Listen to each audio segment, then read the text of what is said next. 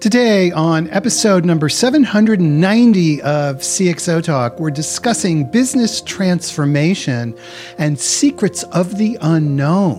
Our guest is Atif Rafiq. He's the former president of M G M Resorts International, and he's had an extraordinary career. I really came up through digital native tech companies, and I've been part of startups as well as tech giants, and I rose to a G M level at Amazon. I, I ran a fairly sizable business unit. In two thousand thirteen, many industries began to see that technology would reshape how those industries work. And there began to be more technology-focused roles in more traditional companies outside tech. And I then went on a ten-year run, starting as a chief digital officer for McDonald's. And over that ten-year period, I rose to the president level, in this case at a large global company called M G M Resorts. Um, so I've kind of been in the pure Silicon Valley culture and also in the traditional culture of other large businesses. Atif, you wrote this book. It's called Decision Sprint. Tell us about that. The soundbite is a lot of people are calling Decision Sprint atomic habits for innovation. And the reason why uh, they say that is because it is very focused on innovation. But what's different about it is uh, looking at innovation and looking at the specific building blocks of how innovation works, what the pitfalls are and how to avoid them, so that you can get a higher hit rate on your innovation, so more quality, but also move faster with more velocity, which is something I think every every company in any industry is looking for. Uh, a little uh, to be a little bit more specific, the book helps you um, make the leap from ideas to action by confronting the unknowns. And I've really chosen to focus on what I believe is the hardest part of turning ideas into action, which is embracing the unknowns.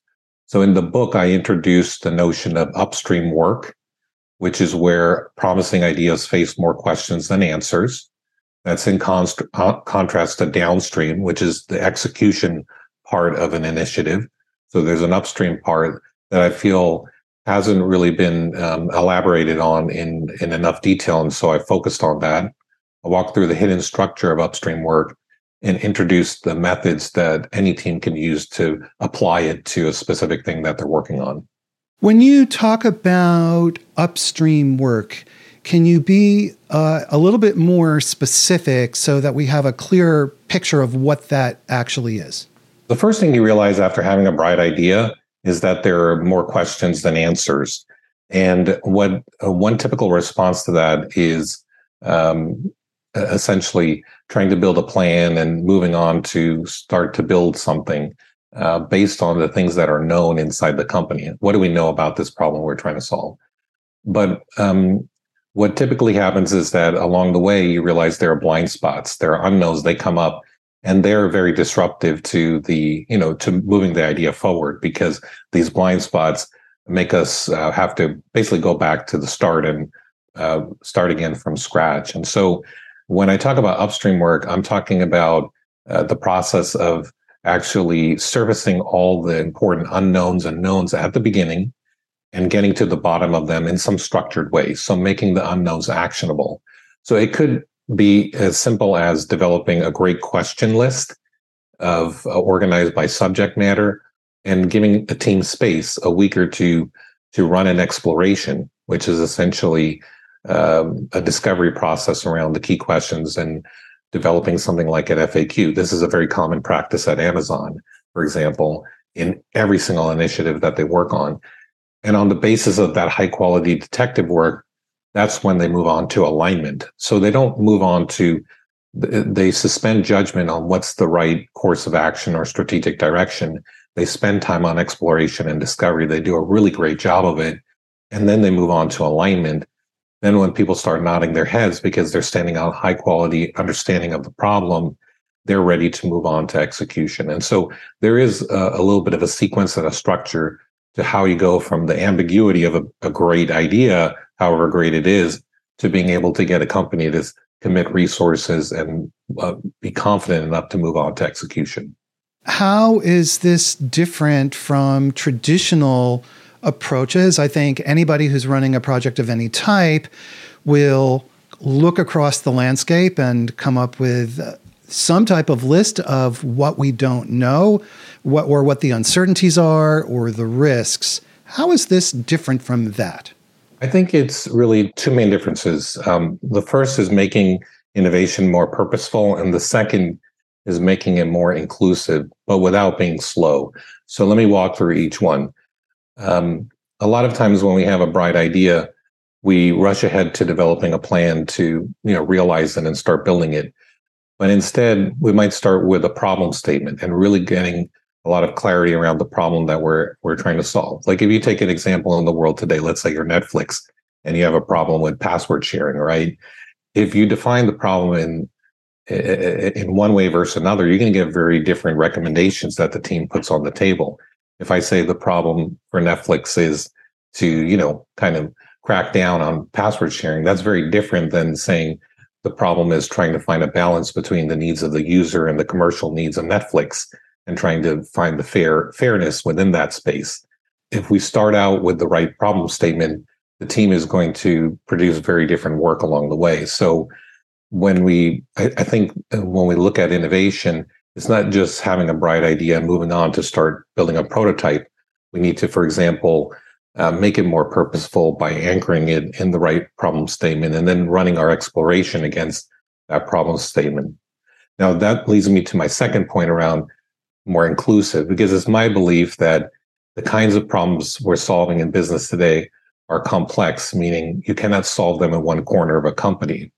And so when I talk about being inclusive, I mean really getting enough of the right brains of the company around the problem we're trying to solve. This doesn't happen enough in business because we think innovation is the job of one corner of the company. But when we do that, what happens is that, you know, the idea moves forward a bit, but then it runs into roadblocks because of some miss, missed items or some blind spots. And then the project experiences some fits and starts because people are not confident because they can poke holes. So I'm providing a workflow and a, a methodology where you could be purposeful and more inclusive, but not slow and bureaucratic. And I think that's the sweet spot of innovation that we need in this era. Give us some examples of how this works in practice, because I think the goal that you have, the or the goals, I should say, that you've set out, which is to be very clear, to be thoughtful and inclusive around where you're headed. Again, everybody would kind of take that as, as motherhood and apple pie. And so what is different and how do you address this challenge? Because it is such a profound challenge for many organizations. Well, let's say uh, you form the team around a strategic initiative. You're at the start. You don't have to be at the start, but let's say you are. Uh, what happens in companies? Well, teams spend weeks and months, and they go through a process of putting recommendations on the table, um, socializing those recommendations. And if those things look good, then they get move on to decision-making where the company commits to, you know, the necessary actions. Now, this entire process takes weeks and months. What I'm suggesting is that we break it into three main stages. The first is exploration. And exploration is a concerted effort to surface the right considerations, especially the unknowns, and get to the bottom of them. Now, when you do exploration, um, it's a very neutral process. So you're not leaning one way or the other. You know, it, this idea is too crazy, it's too small, uh, it's the right direction, it's not the right direction. It's a more neutral exercise around uh, surfacing um, the important considerations, especially the unknowns, but also the knowns, and developing enough of a high quality ground uh, to to then move on to the next phase, which is alignment. And alignment is about bringing together what's been explored to draw conclusions. Now, this is an important point because in my book, I write about uh, a mistake I made where I banned the word alignment in companies. Uh, and being in the C-suite managing thousands of people, you know, that was a big decision. The reason I banned it is because I was reacting to the tendency in companies to align before they explore. And that led to very small thinking, because if you if you don't explore, um, then you don't know if something is really risky or hard to pull off. It may be very achievable, but if you rush ahead to align on the known commodities, you generally do, align on very small thinking and produce small outcomes, which I didn't want. And I write about in the book how I, uh, you know, I, I reframed my thinking, and it wasn't about banning alignment. That wasn't the right move. It's about reframing alignment so that you do exploration before alignment. And so I started to preach the mantra of explore, then align. And so teams got that. I gave them the space to do their exploration. But the second phase of alignment is about drawing conclusions. But you need to do that based on a, a really good process of exploration and discovery. When when you do that, you tend to get um, very easy alignment in companies, because people tend to nod their heads because they they can't poke holes. The blind spots are covered. You know, they can see how you got to the recommendations. They can draw the red thread between what you're recommending and how you got there, which is very essential, but not as common as you would like in companies. Once you have alignment, your third phase is decision-making, which is identifying the necessary actions. And those are usually very layered that you need to begin executing. So if you bring this together into a flow, it, it becomes very, very powerful. Today is very unstructured. It sounds like you're fundamentally driving a culture change based on a shifting mindset, shifting away from structure first and decisions first in order to reduce the ambiguity. Instead, you're saying, let's have an open field at first and let's narrow down from there based on our initial goals. Is that a correct way of looking at this? Yeah, in fact, I refer to it as input obsession. Like, you want to be obsessed to get inputs, especially upfront in the up, upstream stage, because um, that's really going to save a lot of uh, pain down the road. And when I talk about input, I mean things like, what do we know? What do we not know? What could go wrong? What do we need to get right? And you should be hungry for those inputs at the start, because they're not Um, like casting judgment on your idea. They're just trying to help you develop and mature that idea and make it super strong. And in a company, it's not one corner of a company that has enough of these inputs. And this is a big problem today, because, you know, if you look back at the last twenty-five years of, of innovation, you know, you have different models where you say, okay, let's have an autonomous team that's doing innovation. Nothing wrong with that to start. But eventually you need to get input from the, the center of a company or the core of a company in order to see, hey, how can you contribute to our exploration? What should we be thinking about? I'm trying to find the sweet spot where the core of the company is not going to crush the idea, because that happens a lot, and, and that's not good. But also, we're not doing autonomous, isolated innovation that eventually fails to, to scale because it missed a whole tranche of considerations that it didn't build into how it thought through the idea, if that makes sense. So there is a sweet spot to leverage the connect collective intelligence of the organization, but do that upfront so that as you're developing and maturing the idea, putting the recommendations on the table, uh, it just feels like it really holds together. And that's where people start to nod their heads, provide their support, and the idea gets momentum. And so that's what I'm trying to uh, propose. And I think if you look back, we've the pendulum always swings in companies between the autonomous innovation and sort of doing innovation in the core. And I think neither is exactly right. So I'm trying to offer an alternative.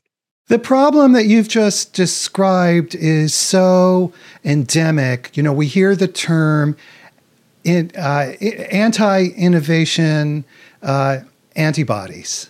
In some cases, that when a business wants to go down a new or a changing or a different path, you have the entire weight of existing processes and compensation plans and incentives and all many, many, many different kinds of reasons to keep going with what we're doing, especially if we're successful. And what you're describing seems like a Seems like a, like a, a really big, almost unobtainable kind of goal for many large organizations. It is hacking the system, that's for sure. And I have a a chapter on how to hack uh, a company's culture, and I have a chapter on personas related to innovation. And the reason I put in the personas, Michael, is because in my view, um, you can take advantage of the skeptics in an organization, and actually you can flip the script. And the way to do that is to take their input, actually. So not to ignore them, but to take their input and take it as neutral input in the form of a question. If someone get, if I have a bright idea, I'm at the, I'm at the start and I have a question, I can do something about it. I can make that question actionable. I can get to the bottom of it. I can say, we looked at it and it's not as big a barrier as we thought, or thank you so much. That actually made our idea stronger. However, if that question comes up downstream, when we have the, when we're have the big meeting with the recommendation and the ask, then that question turns into questioning the idea itself. It's very different. So the reason I'm obsessed with this idea of upstream work is that if you get that input upfront, make it actionable, you can do something about it.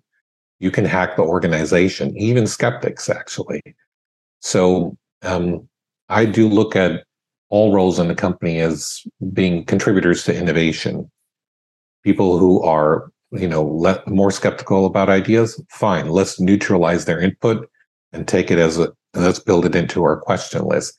People who are visionary and who get it and who are living in the future, great. Let let them take advantage of that input to make their ideas stronger and more sound. Don't forget, please subscribe to our newsletter. Hit the subscribe button on our website, and you can subscribe to our YouTube channel. Check out C X O Talk dot com. We have amazing shows coming up.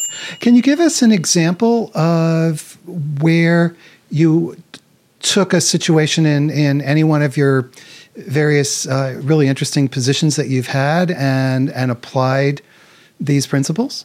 There are many examples in the book. Um, just to, I'll share two real quick. I mean, at Amazon, uh, which is, you know, very forward looking and open to new ideas and pushing new territory.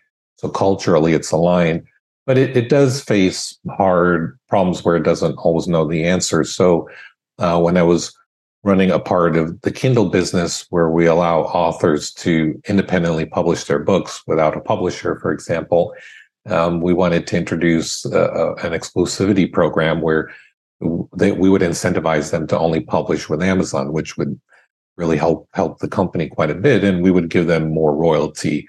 So it, sound, it sounded like a, a good idea that we could probably pull off, but the challenge is it's Amazon, it's a behemoth, and so you don't want to do things where you're already strengthening your already strong position in the marketplace. You have to be very careful and sensitive. So when it comes to things like uh, making sure people honor their commitments in this exclusivity program and compliance and monitoring and governance and all that stuff, it wasn't easy stuff, uh, things in terms of how you enforce the policies. We definitely had a lot of ambiguity around that. So looking at the stance we should take when someone, you know, violates a policy, like should we be uh, directly enforcing it? How strong should we be? We use uh, the idea of surfacing, you know, the things that could go wrong and developing the right questions to uh, to come to the right sort of sweet spot of finding that balance between enforcement and not trying to be, you know, an overbearing giant of sorts. So that's one example. Uh, at Volvo Cars, um, something where, you know, I wasn't necessarily um, directing, but I think it's very relevant. You know, Volvo's big on the idea of sustainability. And so, you know, a bright person in the company had an idea, which was about the interiors of the cars. And the, the idea was vegan leather. So, you know, if cows have a lot of emissions, how about producing a leather that's, you know, from sustainable resources? Is a, is a bright idea. I think it's part of the sustainability positioning of the company. But is it something that the company should should act on? There's a lot of questions. You know, is it feasible to get enough materials for, for vegan leather? Um, you know, what kind of customers w- would w- would customers pay more for it?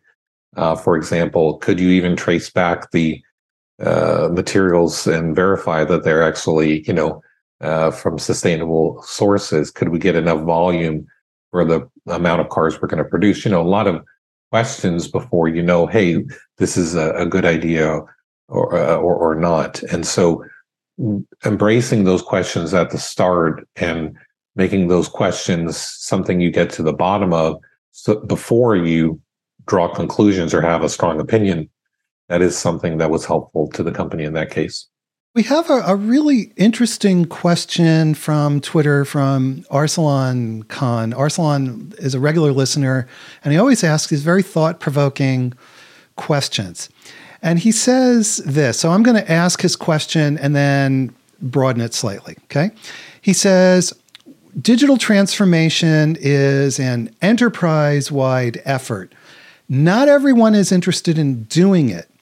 And now here is his question. He says, how do you create a pipeline of innovation that is not only done by the R and D department, and then I want to broaden it to the larger issue of, you spoke about alignment earlier, and inside any large organization, you have so many conflicts of interests and different goals and silos. And as I said before, compensation incentive plans that produce certain outcomes that are entirely at odds with this, this unified approach that you're describing. And so building on Arsalan's question, how do we, how do we bring the pieces together?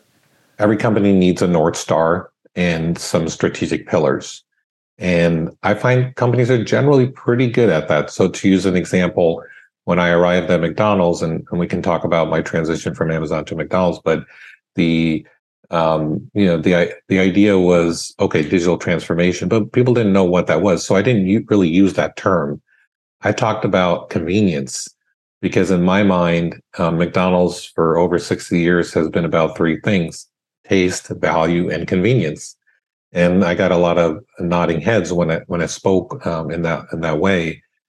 And then I talked about reimagining convenience and new ways to use McDonald's, because there were a couple ways to get your food from McDonald's, and how about we in- invent a couple more? You know, we've been so successful. If we invented a couple more compelling, easy, convenient ways to use McDonald's, you know, could we grow the company? And the, and and people understood that line of thinking. So the first point, I think, is a company needs a, a North Star. It needs some strategic pillars. It needs to be in familiar language. So it's not about uh, lingo. It's more about uh, the heritage of the company, but reimagining it in the modern sense, if that makes sense. And so uh, I doubled down on convenience, and then I could talk in detail about uh, more uh, lingo, like we need two new service models. These service models need to be technology enabled. They will be digital experiences for the customer. Um, and in order, and in the process of providing this, you know, next level convenience through digital experiences, we're going to become a direct to consumer company. We're going to have um, a lot of profiles and data, and be able to be personalized with each customer. And, and that's sort of a business model shift as well. So the digital experience for the customer, uh, for the customers, shifting to a different way of looking at the business. So now you have a cohesive sort of strategic frame. Now that's, that part is um, within my arrival at McDonald's, that took me about forty-five days to put to get that together. The rest of the years were about making it real. And so that's where we come to um, the actual transformations that, that, you know, that are part of this question, which, which is essentially that, um, you know, any given idea, okay, curbside pickup at McDonald's, you just drive into a parking spot, your food is brought out to you. Or let's say table service, which is basically you order at a kiosk, take a seat, and the, we bring the tray to you. Two new ways to use McDonald's didn't exist before. There's a lot of hairy things that need to be thought through. So it's not uh, easy to know exactly what the execution plan would be. That's where this idea of upstream work creates the space for teams to, it's okay for them not to know the answers to questions in the beginning, as long as they know the right questions they should be exploring. And then if they drive that through a, a method of, uh, of, um, you know, exploration, discovery, where we can have them draw the right conclusions and be convinced about the things they're recommending. That's the way to make the glue um, And um, of course, when it comes to uh, corners of the company, some folks are more on the day-to-day, but they also need to contribute because they have good input. So I would recommend saying, hey, you know, percentage of your time goes to helping us innovate, because innovation is, you know, kind of, uh, in some respect, everyone can contribute to it. We hear people talk about clarity of goals, and you you spoke about that earlier. Would it be accurate to say, based on your comments, that simplicity of goal is also crucially important here?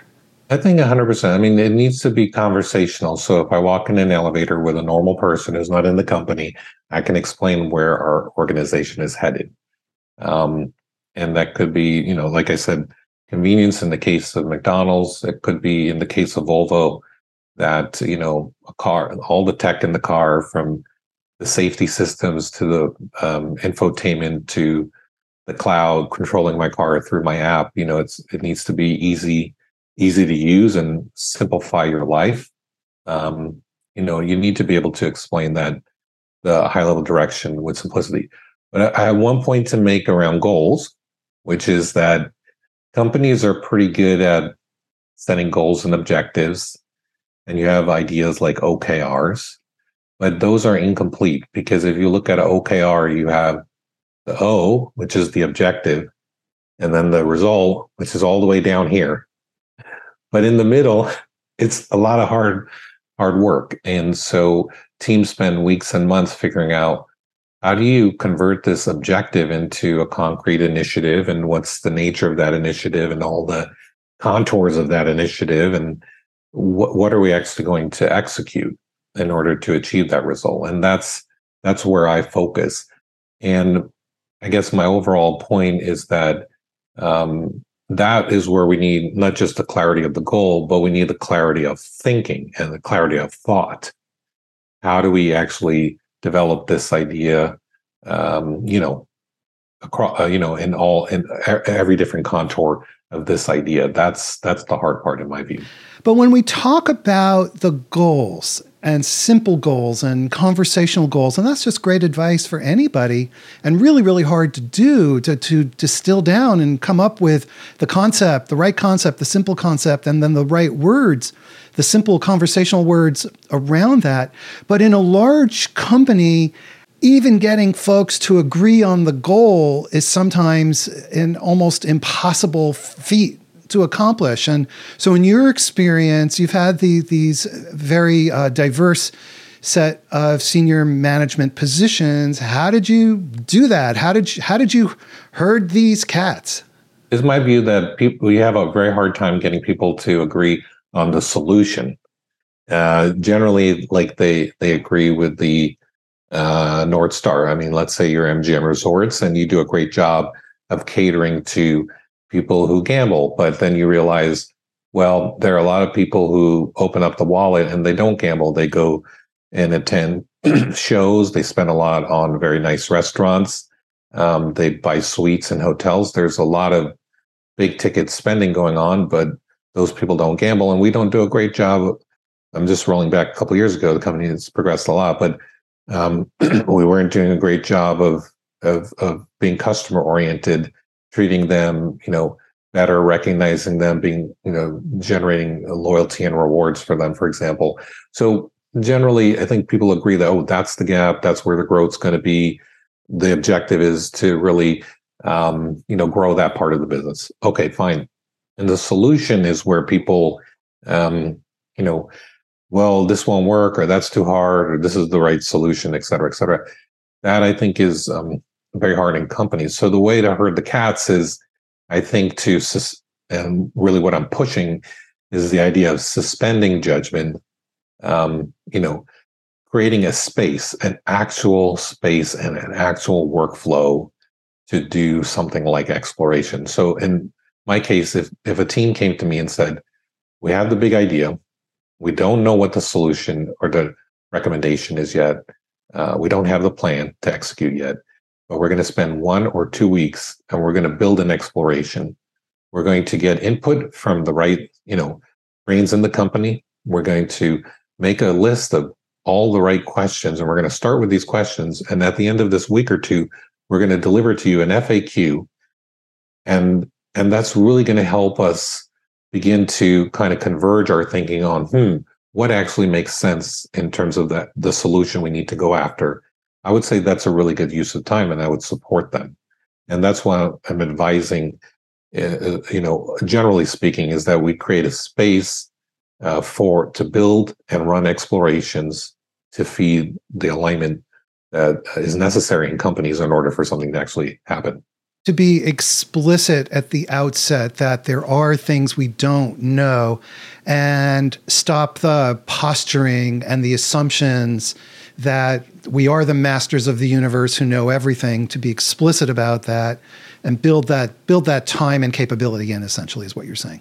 one hundred percent. And I think we're all a part of the problem, is my overall point, because uh, we like to blame the person who says, oh, I've been here thirty years and I know that won't work. And we know that's not the right answer either. But as a as a very innovative person, or the person brought in to in- help a company innovate, I've been part of the problem too, because I've said, well, no, I've said the opposite. I said, no, that's a wonderful idea. Let's let's start concepting and prototyping, and let's get ten people on this right now and, and start to test it and experiment, and let's just get going. And sometimes that's not also the right answer, because Uh, you you you need to uh, be explicit around, um, you know, more purposeful around what you're experimenting around. It's not just about getting started with the prototyping and the experimentation. It's about what do we need to learn, uh, and and making the experiments uh, based on the the gaps and the unknowns that would help us, um, you know, be much smarter about things. So I think whether you're you lean towards innovation or you lean towards like business as usual, you know, we need uh, we we need a way that's uh, kind of mi- mitigating some of the the you know the the downside of both approaches. Arsalan Khan comes back with another great question, and uh, I'm Arsalan listens a lot, and and I'm afraid that our two minds are sort of becoming very similar, because I love this. The, the questions he asks, sometimes it's like, oh yeah, I should be asking that. Okay, so he says this. So, great question. He says, why should a frontline employee be involved in innovation? After all, they don't get incentivized, nor are they paid enough to do this. Executives might care about innovation because ultimately that's going to be connected to their performance and their compensation. But why should frontline employees care about this at all? It's like, you know, just I'm serving hamburgers or whatever it is that I'm doing. Just leave me alone so I can do my job. Usually we have interfaces to the frontline workers. So it's not like you put a frontline worker in your, you know, your innovation squad or your strategic initiative team or anything like that. But I mean, you typically have, um, you know, some uh, field level managerial people who are listening and have a pulse of, you know, what the frontline, uh, you know, worker is seeing with customers. And so that's what I'm assuming. So really, um, my book and my ideas and my background, quite frankly, is really uh, more for knowledge workers, you know, in different quarters of the company. And they could be in corporate, they could be in the field, but they're generally uh, knowledge workers who are, um, yeah, tr- trying to figure out, um, yeah, what makes sense for the business and and for customers. So I'm not suggesting that, uh, you know, the frontline worker be part of sort of the, the, the innovation squad here presenting to the C E O. But of course, they have, you will see some patterns in what they're, what they're sharing. Um, and I think those things are obviously need to feed feed into things. But, you know, uh, it's a, I like the question, because I think too often, if, if you had a project in a company, uh, w- what happens? Well, it's the same three or four people that you're meeting with every week or every month about the idea. And then you think, well, this organization has forty thousand people or ten thousand people or two thousand people. There's got to be more input than just these three or four people. I think that's important in companies, is finding a way to say, okay, what are we not seeing that someone in this company might uh, might be seeing? There has to be a way to do that. And the, I think a way to encourage getting that input is is curiosity, is an obsession for input. And and if you set that as an expectation, then there are probably ways to to kind of get to to get your hands on it. It strikes me, and maybe this is an obvious point, but it strikes me that to do what you're describing requires the senior leaders to actually have an interest in change, in this kind of exploration. It helps a lot, but it's not required because, and here's why it's not required, because typically the interaction with senior executives is on some cadence. You know, a bi-weekly check-in, or, hey, we gave you the assignment for the big idea. Come back in a month and tell us how we should be thinking about this, you know, what you're recommending. So the uh, senior executives, you know, probably are not involved in the the brainstorms, the deep dives, you know, the work, the team level work.